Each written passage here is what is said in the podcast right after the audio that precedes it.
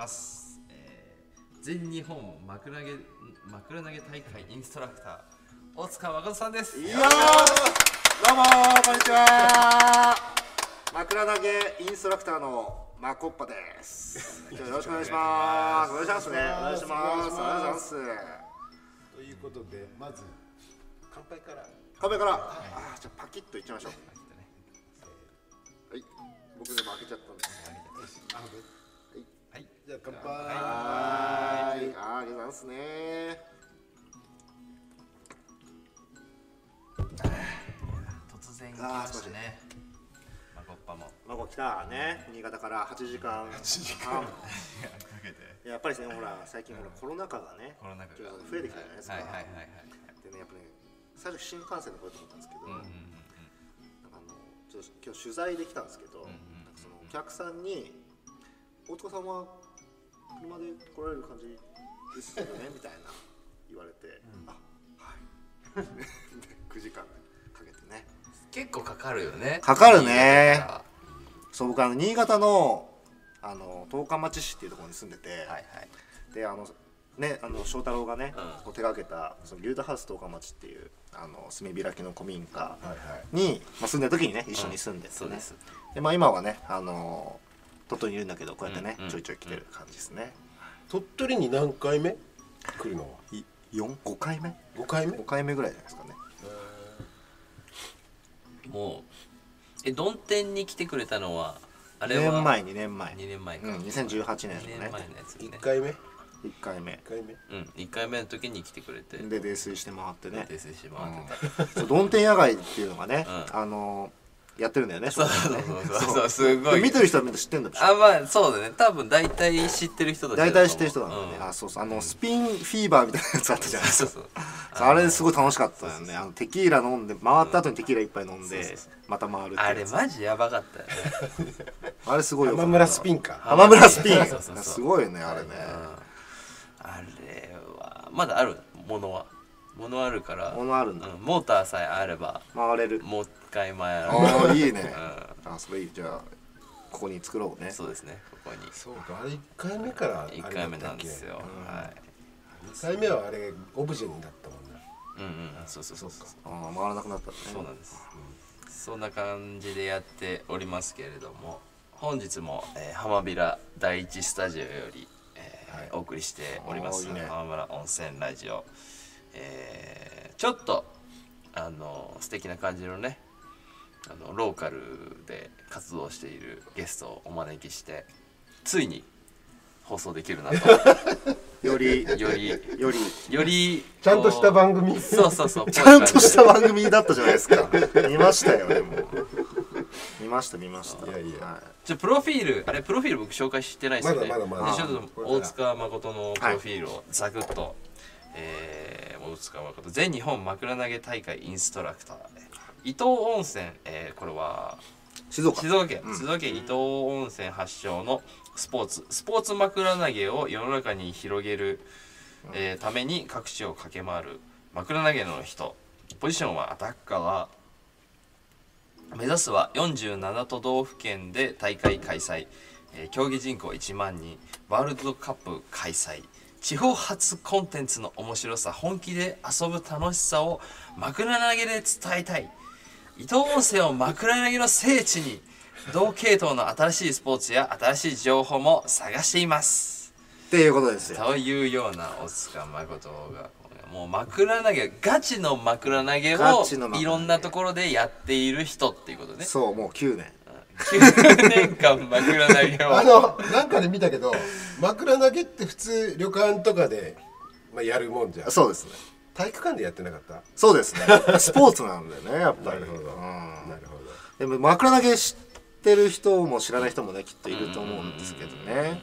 聞いたことはね。まあねいわゆる枕投げはやっぱりね修学旅行の醍醐味的な感じで醍醐味的な。あのエンターテインメント的にはやったことあるけれどもえだってルールとかも自分らで作ったってこと？そうそうそうそうそう。ルールも作ったしでも枕投げやったことあります？でお一緒。一緒だね。あれってさなんかすごい理不尽じゃない？あの僕いじめられがちだったから あの枕投げっていうとはいはい。だんだんこう最初は対等なんだけどさだんだんこうどっかに集中していくわあけでなんかうううえうえってなってやめろよやめろ。やめろよーで終わるみたいな。最終的にこうなんかどんどんプレスされてって。でああいう経験きっとあるでしょ、うん。ね周りの人も。周りともね。そう周りのあれさなんかどうやって、なんどうやったら勝ちなのみたいなのを確かに。思ってたんですよ。あずっとね。すごい。そう思っててでー人間性が現れてるね。そうで伊東温泉でたまたまねうんそのなんか大学大学の時にやったから、大学生が集まるようなイベントをうん考えてよみたいな、はいはいはいはいはい。考えてよとかなんかやってよみたいな、大学生の時からやってるのはねあそうそうそうそうはいはい。で言われて、はい。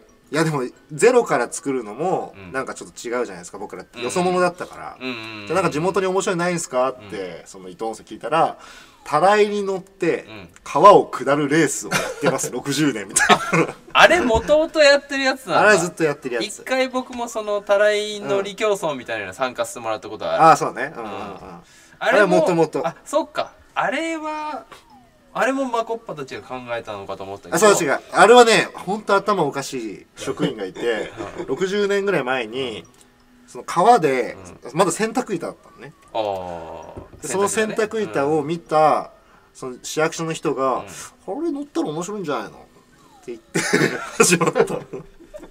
のがそのたらい乗り競争。たらい乗り競争ね。あれもむちゃくちゃ楽しかったけど、ね、あれ面白いよね。でも ただ流れる。ちょ ちょっとあんまりそんなねね。実力ないけど。で2つ目がね11月の10日にいつもあの私立見祭りっていう私立見祭りそう。あの、ね、結構ね伝統行事。で昔なんかその神事の時に真っ暗な部屋でおみきを飲むみたいな、うん。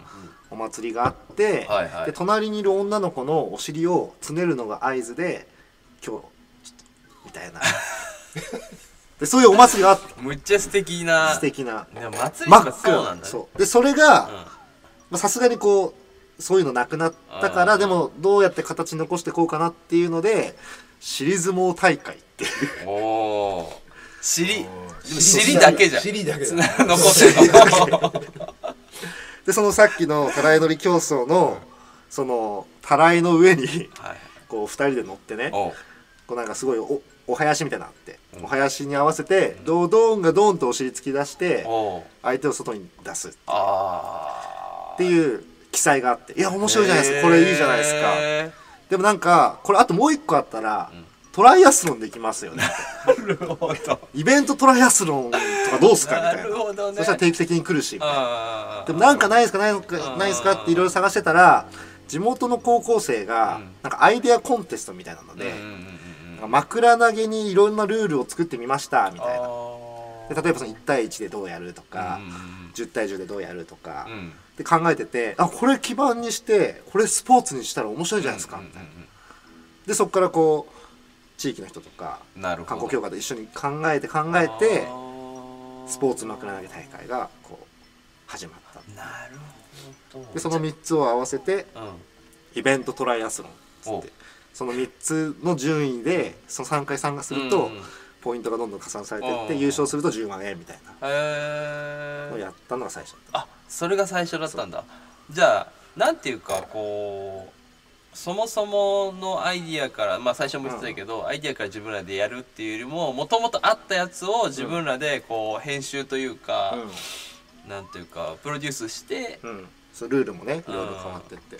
でそういうなんか、まあ、ちょっとアップグレードしたうん。イベントにしてるみたいなもともと祭りを、最初ねイベントだったんだけどね。今はスポーツ今はそうです。ねそうスポーツ。イベントではない。スポーツ。今やスポーツ。っていうのをやってるわけですね。やってる。枕投枕投げいいよね。すごい。ももうさ映像で見ると結構さこう本当にスポーツだもんね。げ、本当にスポーツだってね、うん、ぜひ見てほしい。選手が勝ったら勝って負けて泣く あれ練習難しくない？結構。練習難しい、どね、うやってやってんだろうね。いやでもねちゃんと体育館借りてうん。うん2週間に1回社会人いい大人がこ20人ぐらい集まってうん。練習会してるよ。へ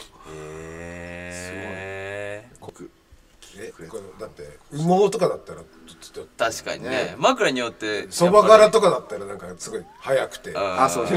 そうそう。なんか公式はどうなの？その枕の最初はまあ確かにその普通の枕でやってたんですけどあんま飛ばねえなと思って、うん。普通負けて羽毛？でねあ千葉の柏に枕株式会社っていう。むちゃくちゃ。むちゃくちゃなでもねすごいね IT 枕ベンチャーみたいな。あ企業そうなんだがで本当もうちょっと枕もう枕だけの人みたいな。でええもうちょっとなんか伝統的な会社なのかと思ったけもどう完全に IT あええ 3C サイトとかやっててお商品開発してるあ枕株式会社さん。枕売ってんだ。そこにお願いをしてはい。公式枕を作ったんですよ。ああいいですね。目の付けどころがさすがですね。で結構ねちゃんちゃんと飛ぶように中身はクラッシュラテックスっていうほう。こスポンジみたいうなスポンジあそうそうそうそう。そうみたいなやつででもなんか適度に重い。けど当たっても痛くない。クラッシュラテックスの素材でチャックとかはつけずにこう二重縫製にしてあでそのちゃんと飛びやすさとかもうん。確かめて、これだっていうスポーツ競技用枕。いやまあそうだよね。そりゃね野球ボール作るのもねサッカーボール作るのももう最新のテクノロジーで作られてるわけですからね枕もそうよね。そう。もうねそれもイノベーションだったね。へえすごいな。楽天でね3300円で売ってる 結構高い。そう、ね、そこそこする。そこそこするね。ま あ公式だしね。公式で、何個必要なの枕は？まあ、1試合。10, 10個。あ10個ね。じゃあ10対 10? いや、えー、55でいあのねあちょっと簡単にルール説明すると、まあ、20畳20畳のこういうこうフィールドがあってはい。でこれ枕枕こううんうん。で後ろ側にこの布団がね敷いたん4組。うんうんで中に1組1組ってあって。うん。でそれぞれにこうみんな寝てる状態から始まる、で用意スタートで布団から飛び起きて、この畳のフィールドにこうダダダダダって走ってって、あとはドッジボールみたいにこう枕をこう、ね、投げ合うっていう。なんかこうさこうサイドスローみたいな感じで投げてるね。投げてるあれはねベルヌーイ投法っていう。なんで？ベルヌーイの定理ってしなんか聞いたことない？なんか聞いたことあるね。ちょっと聞いたことでしょ？うん。あの飛行機がさ、うん。飛ぶのってね、ベルヌーイの定理って言って、こう揚力が働いてるこう。はいたこう翼ってこういう風になっててはい。こうなってるんだけど、はい。この空気の流れる速度が違うから揚力が発生して上にこう翼が上がるえ揚力って浮く浮く浮く浮く浮力かでそれをね東京理科大学のその参加してた学生が、枕をどうやったら飛ばせるか揚力を働かせたらいいんじゃないかで枕を投げる時に回転をかけると伸びるからそれによってこう上と下に空気の流れが変わるじゃないかあでそういう投げ方をするとすごいよく飛んですごいねみたいなへだから東京理科大すごい。ベルヌーイ投法と名付けよう。でそれが主流になってった。のなんかこ そっか。なんか身近でさあのよくよく考えてみると身近でスポーツを開発した人う、うん、っていうのに会ったことないんですよ。よくよく考えてみると。でもそうやって一から作ってる人の話を聞いてみるとスポーツってそうやってさなんつうの？まああらゆることがそうだと思うけどそういう参加してる選手たちのちょっとした工夫によってさこうちょっとずつこうさ積み重ねられていっているわけでしょ？そうそうそうそう。それ面白いね。面白い。スポーツとかはなんかやってたんですか？スポーツサッカー部。サッカー部。と陸上部。ああ。やってた。僕ラグビー部。ラグビー部。それもなんかあるんじゃない？そういう。積み重ね。全然僕ないもん全く頭使ってなかったからうん。ラグビーで？気合だけ。ああ気合ラグビー選手。うん。気合ラグビー。ってでも結構ポジションによって。いやだと思うんですよ。僕多分結構頭使ったりしなきゃいけないポジションだったんですけど、気合だけだった僕は完全に。あんま良くなかったなと。今になってすごい後悔してる。夢にまで見る。あの時もっと頭を使ってプレーだったりね一応副キャプテンだったんで、こう人間関係のことを考えたりとかできたらよかったなって思う。なるほどね。サッカーはでもポジションはサッカーはあの高校1年までやったけど中学校から。えっとまあ普通にウィンあのフォワードのウィングって言ってあうんうんうん。のバーッてまあ一緒。あのまああんまあんま頭使わない。バーって横走っていってあの一番隅っこの方まで突っ込んでそこからリフあのボールを真ん中に上げる。センターセンターフォワーあドに上げるポジションだったけどもうひたすらあのバーっていってもうボールを上げたらおしまい。ああそうやってポジションあるじゃないですか、枕投げも。それ聞きたい。ポジションがあるんですよ。それ楽しいよね。でアタッカーってさっき言ったよあそうそうそうそう。よくわかんねえなと思いながら紹介してた。4, 4つのポジションがありまして、まず大将。大将。リベロ。リベロね。アタッカー。でサポーターって4つあるんですよ。あで一個一個説明すると、大将はリーダーなの。ーうん。この大将が当たって、うん。当た当たることをねあの終身って言うんだけど、はいはいはい。枕が当たること、うん。当たったら負けなの。中心だね。終身大将が当たった瞬間負け。っうん。ていうポジション。これはねあのさっきのコートの中からスタートする人。はいはいはい。でリベロって言って。あリベロはね掛け布団を一番前でこう掲げて。ー当たんないように当たんないようにする。ガードわけね。ガードをするわけね。ガード役。うん。守り役。これ無敵、残り30秒になるまで無敵。でアタッカーは3人いて、うん。それこそその枕投げる人、うんでそれこそあの右左真ん中みたいになって、やっぱそのサウスポーを左側に配置するとか。サウスポー重要だね。そう。あのね枕を投げていくとぱその直線に投げるよりも対角線上に投げた方がその相手のコートに対空する時間が長い。なるほど。枕が、そうすると複数の枕が飛んでくるときになるべくコートの中にこう対空する枕があった方が相手の逃げ道を防げるから当てやすいっていう、はいはいはいはいはい。だからそういうこうアタッカーのポジションがあって。でアタッカーにもちょっと細かくあってね。あーその要はその右左真ん中もあるんだけどタンクアタッカーとかうんうんトップアタッカーみたいにあってほタンクアタッカーはさっきのそのし大将がううん。いるじゃん。当たったら負けだから、ういざという時にはこう自分の身を差し出して大将を守るっていうタンクがいたり、そのリベロとペアになってその一番本当最前線で投げるアタッカーがいたりするっていう。へでそういうポジションがあってで最後そのサポーターが、えうん。まあ、枕こう投げてると外に出るから、うん。それを中に戻すっていう、それもあれなんだ。う選手の。外野だよね。ドッジボールで言う。んなんだけどね、一番重要。あそうなんサポーターが。いやなんでかっていうと、はい。その戦況が分かんないの。中の人は。あんまりその、布団でガードされてるし枕もいっぱい飛んでくるから。だからサポーターがあの赤何番持ってるよとかあリベロ裏に誰かいるよとか。あでやるやんなきゃいけないしーその場合によってはそのタイムマネジメント。うんうん実は残り30秒になると、うん。そのリベロ終了っていう合図があって、うん。布団をその場にボンって投げてもうあ白兵戦みたいなガードなしであ殴り合いみたいになるんだけど。でその後はリベロもアタッカーになるそうそうそうそうそうそうなるほど。でそこの残り30秒のタイムマネジメント残り残り10秒みたいな残り10秒とかやったりああとねこうすごい面白いのが一発逆転のねこうコールがあって。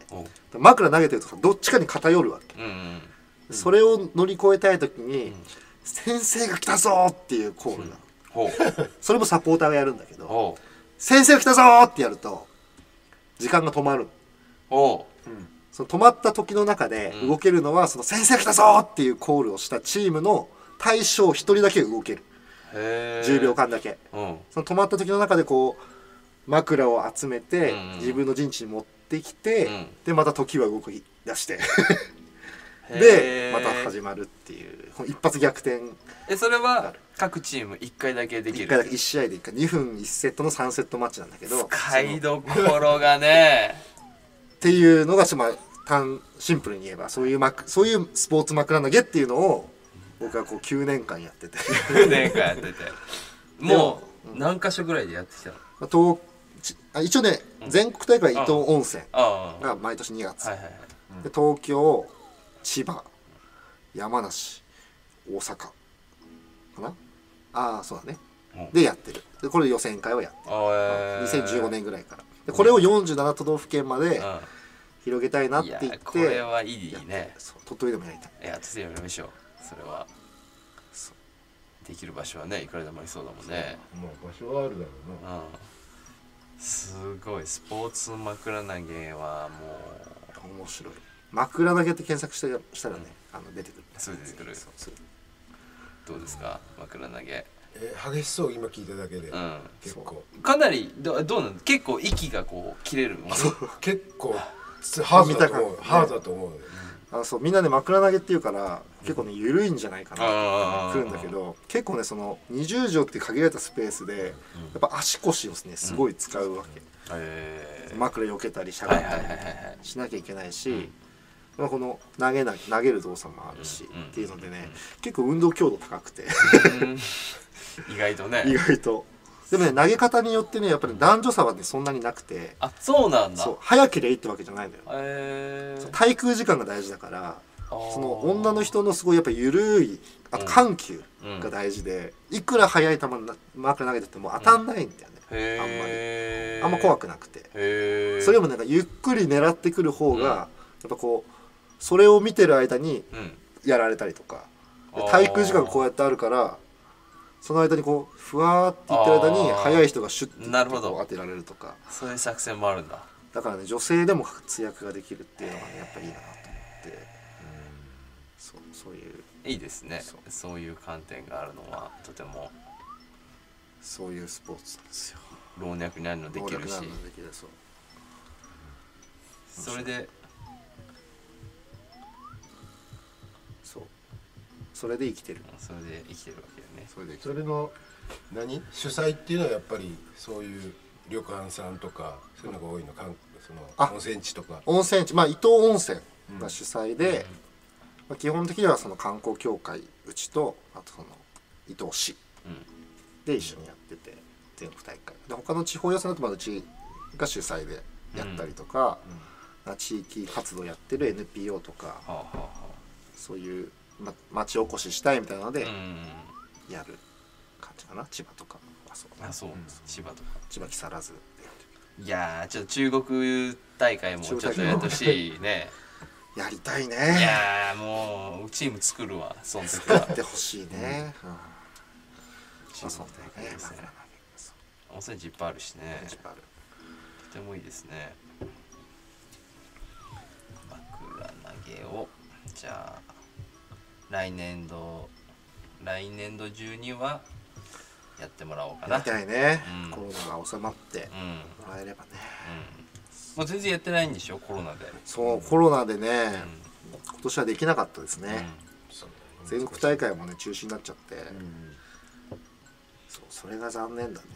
イベントはどこもそうなってるんだね。そうそう。まあまあまたね待ってればうんうんうん。時は来るだろうからねじゃあ今のところその枕投げに関するこうなんかこう進展とかは最近は別にないと。いやでもねやることはねちょっとやってて、今某ファミコンゲームとねおお。ちょっとあのコラボレーション。い某ファミコンゲームってなんかどういうこと？やほらなんかこうドッジボール的な要素がさああるじゃないですか。ドッジボールの名作ファミコンゲームがあるんだけど、それとコラボしようみたいな。え？あの仮面ライダーとか出るやつ？それまだちょっとあれなんだけど。あ そういうのを詳しいことは言えないね。仕掛けてたりとかなんかオリジナル浴衣作ったりとあかそれいいいいですね。そうまあでもグッズからね。グッズから。であとね、香港大会。え？そうなの？香港大会はね決まってたんだけど、まあ、コロナできなくて。えそうなんだ。でそう今でもいつでもやれるぞみたいな。むっちゃいいじゃん。へ香港。で中国のメディアとかも来たりしてて、えでもその畳の上で浴衣を温泉浴衣がユニフォームなんだけど、うん。温泉浴衣着て、で枕投げってこう日本人はうん。認知度100%じゃないですか、これ日本文化なんじゃないかなと思って。んなるほど。枕投げは日本文化じゃんみたいな、いやだその日本文化として海外にあ出せたらちょっと面白いなと思ってたら香港から来た。ーいやーいいとこつきますね。なすごいな。うん。なんかいわゆるねああいうなんかその城とかさ忍者とかさなんかそんなんじゃなくてもうちょっとこうなんか大衆的なところを攻める感じがいいっすよね。新しい文化にね。う投げるってみんなやるじゃないですか、うんうんそれ石投げる、うん。石投げって遊びがあったぐうんらいで、石投げる、うん。雪投げる。うん。うん枕投げるでしょ。う ん そうだよね。そう。いやそれいいな香港。香港。僕もちょっと香港興味あるんでそうでもそういうのがねいつできるかな、いつできるかはですよね。他は？他なんかその枕投げだけじゃなくてもいいんだけど、うん。なんか最近のホットなあの活動とか教えてもらえませんか？枕投げ以外でも。以外でも、枕投げ以外だとうん。ね、、あんまりホットじゃない。いや雪合戦もやってるんだ いや投げる。な投げる関連ででも雪合戦はさもともとやってるじゃん。スポーツ雪合戦ってやってるんですよ。あーやってるね。あるんですよ確かに。鳥取にもあるし。鳥取もありますよね、うん。それと同じことやってもやっぱりうん。ちょっとあれだなと思ってて、そらね、うん。そう。でななんかこう、まあ、さっきのねプロフィールにあったけど、うん。なんか本気で遊ぶはい。面白さをはいはい。やっぱこう伝えたいっていうのが根幹にあって、その枕、手段が枕投げのねまず1個なんだけど、雪合戦もなんかまあ否定するわけじゃないんだけど、うん。今のそのスポーツ雪合戦って肩の力とかが超大事。やっ投げるじゃないですか。であとね試合見てるとそのブロックがあって、ん。でそこに隠れながら投げるんだけど、うん。大体ねこう、ま、隠れてここういう、ま、雪合戦になっちゃっててね、へー。当たらないようにしなきゃいけないかあー。ら隠れていかにこう緩いやつやるかみたいな、でもなんかやっぱり思いっきり投げるっていうのがこう、ね、やりたいなと思って、うんじゃあどうやったらこう平等になるかって考えたらまず一つはやっぱこう多人数戦。うん4チーム同時対戦とかだとあまあ、やっぱりこう一個その平等というかなんかこうんこカオスになるなとか、うんあとはポジションを決める。うん。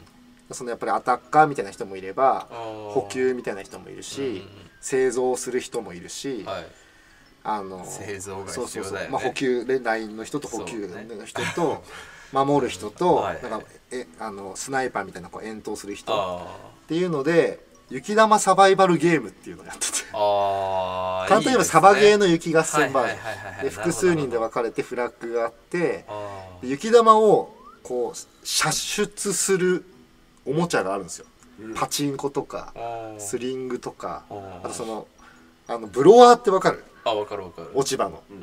あれを改造してうん。こう穴開けてポンって。そうそこに雪玉詰めてウィーンってやるとポポポポポポポンって飛べるやつすげえ作ったりしていろんな武器を使いながらはその手は使わずにいうん武器を使ってやる雪合戦っていうのが、なんかその女性とかでもいいし、うんその肩の力あだけじゃないしるほどなるほどなるっほどていうのをその新潟ではやってる。どこ町で。十日町で。それも それもね動画があるからね。あー。見てもらえる。そう雪玉サバイバルゲームなるほど。考えてますね。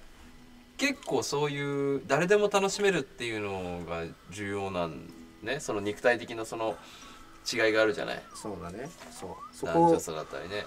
レクリエーションみたいな感じでね、うんなんかスポーツレクリエーションみたいなのが持っていなんか各47都道府県に、うん。そういうオリジナルのね新潟発祥は雪玉サバイバルゲーム、静岡発祥はうん。枕投げ、鳥取はみたいなのがあったらいいなぁ。確かに。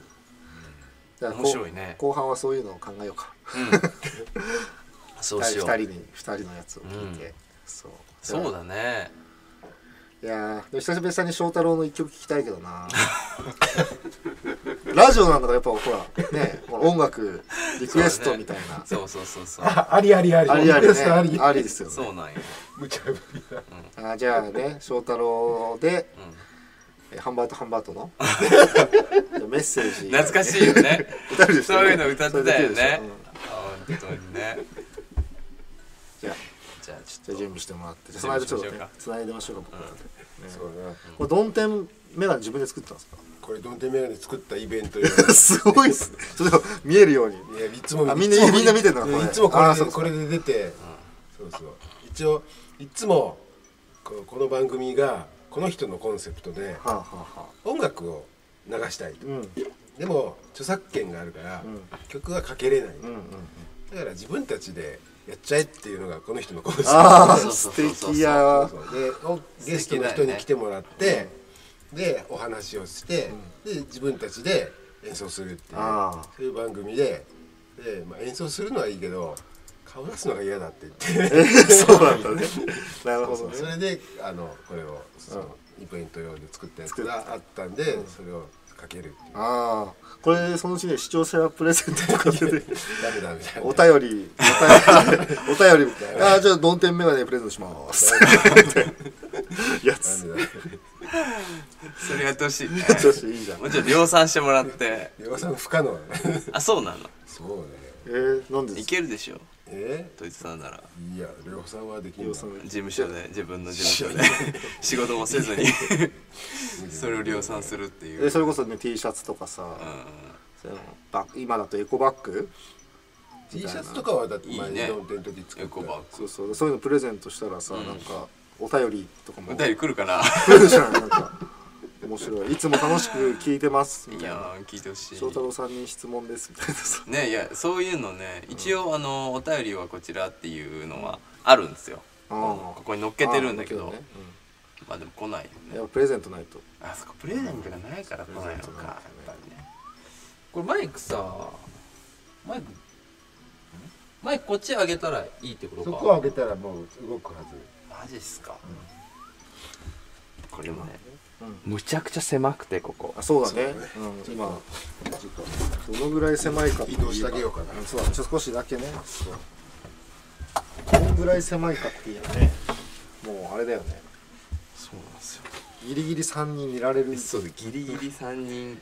だ3人マックスよね。3人がマックスだね。次回のゲストはもうだって。だってそう風呂場四人四人一般家庭のお風呂場ぐらいの広さなんであいける？これいあけるのかな？じゃあそんなわけでね、じゃあ準備ができたようなので聞いていただきましょうか。翔太郎プレゼンツ。ハンバートハンバートでメッセージ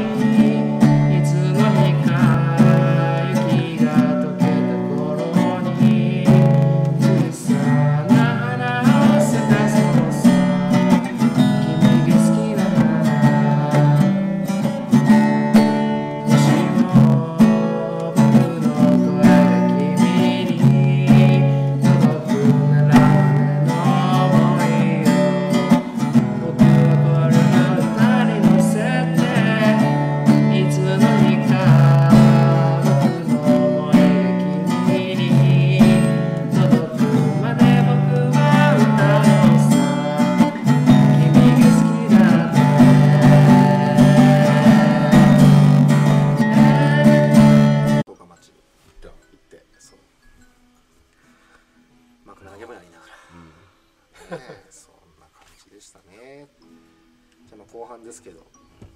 後半は。どんなもうねまごっぱに話を進めてってもらってますけども。まあね。